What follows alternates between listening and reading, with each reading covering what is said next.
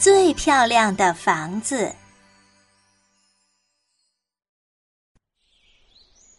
从前有只黑黑的小鸟，它很想拥有自己的漂亮房子。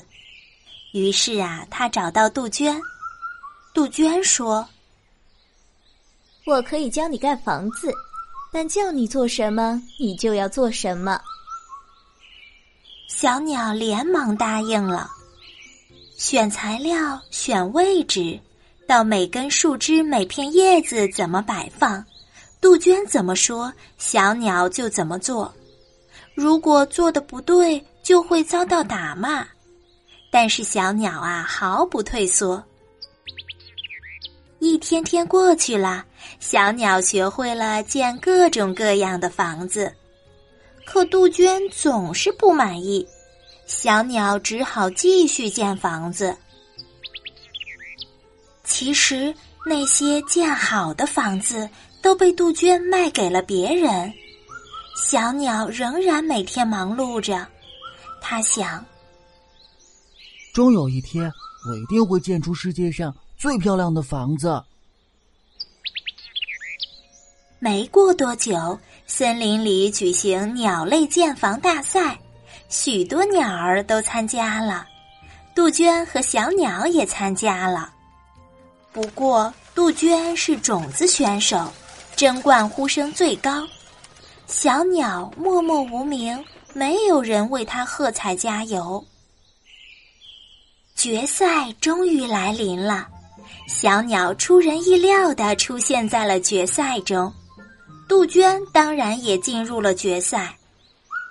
杜鹃首先建好了房子，接着是小鸟，然后是其他鸟。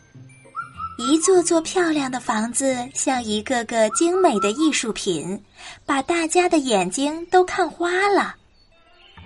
谁是今年的冠军呢？评委们激烈的讨论着。突然，暴风骤雨袭来，大家都躲了起来。大树和房子在风雨中剧烈的摇晃着。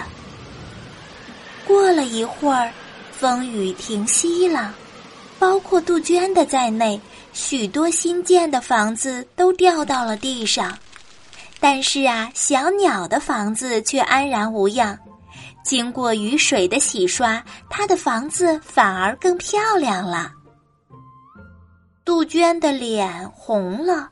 飞快的逃走了，小鸟呢？无可争议的获得了冠军。从此以后啊，杜鹃再也不敢建房子了。时间一长，它就不会建了。后来呀，小鸟离开了森林，来到了人类居住的地方。